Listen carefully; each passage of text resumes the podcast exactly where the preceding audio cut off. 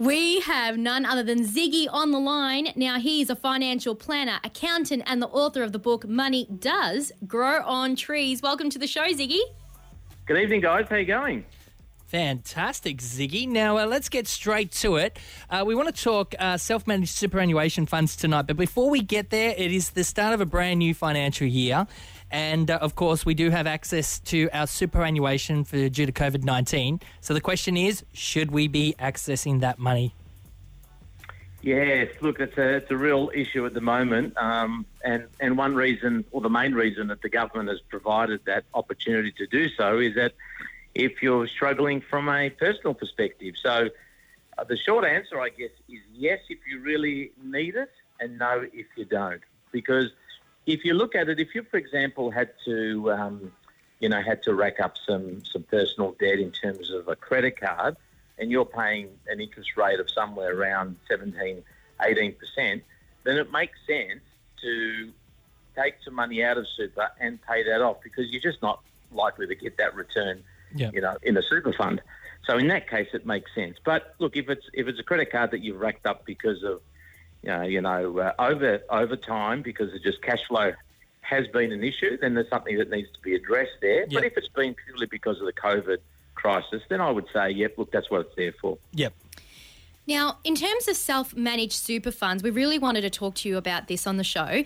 Now, is a self managed super fund expensive to set up and actually run and, you know, and maintain it?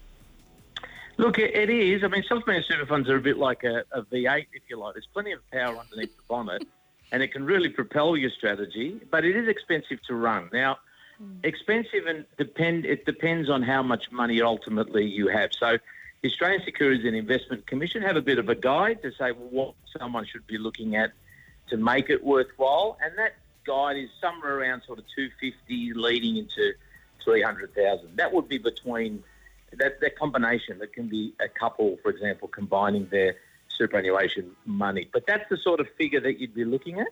And the reason for that is because uh, the ongoing costs of a self-managed super fund are going to be somewhere between three and four thousand dollars per annum. And so, when you calculate that as a percentage of the value of the fund, in percentage terms, it is comparable to what you would be paying in a traditional retail type fund. Yep. If you just imagine if you've only got hundred thousand dollars and you're paying three to four thousand a year, that's three to four percent. And Yeah. there are plenty of super funds that are much much cheaper than that. So from a expense perspective, um, they are you know you need to have the right amount. Um, it, and it's look, it's not too expensive to set up, but I think you really need to have a key strategy around it. There's got to be a purpose and an intent Yeah. behind setting it up.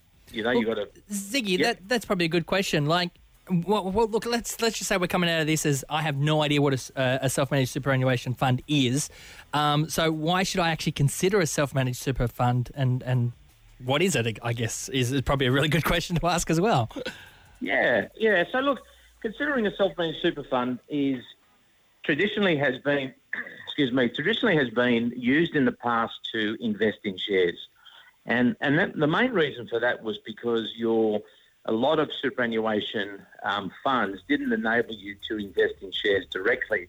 Now that's changed over the last, you know, ten or even fifteen years, and so most super funds, in terms of particular platforms and superannuation providers out there, there are options where you can use your superannuation money to invest in shares.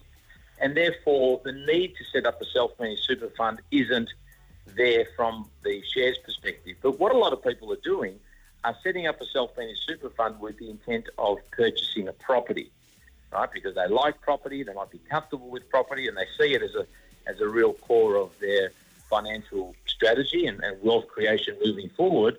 And given from 2007, um, you are you've been allowed for was a super fund has been allowed to borrow to purchase a property. Typically, that would be the main reason that people would look at a, a self-managed super fund. Other reasons are for um, having control.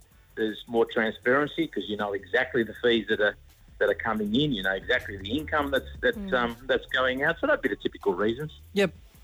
Ziggy, can we ask you to stay with us? Um, we want to talk about um, the risks with a self-managed super fund, and uh, and and go a little bit more into to purchasing property.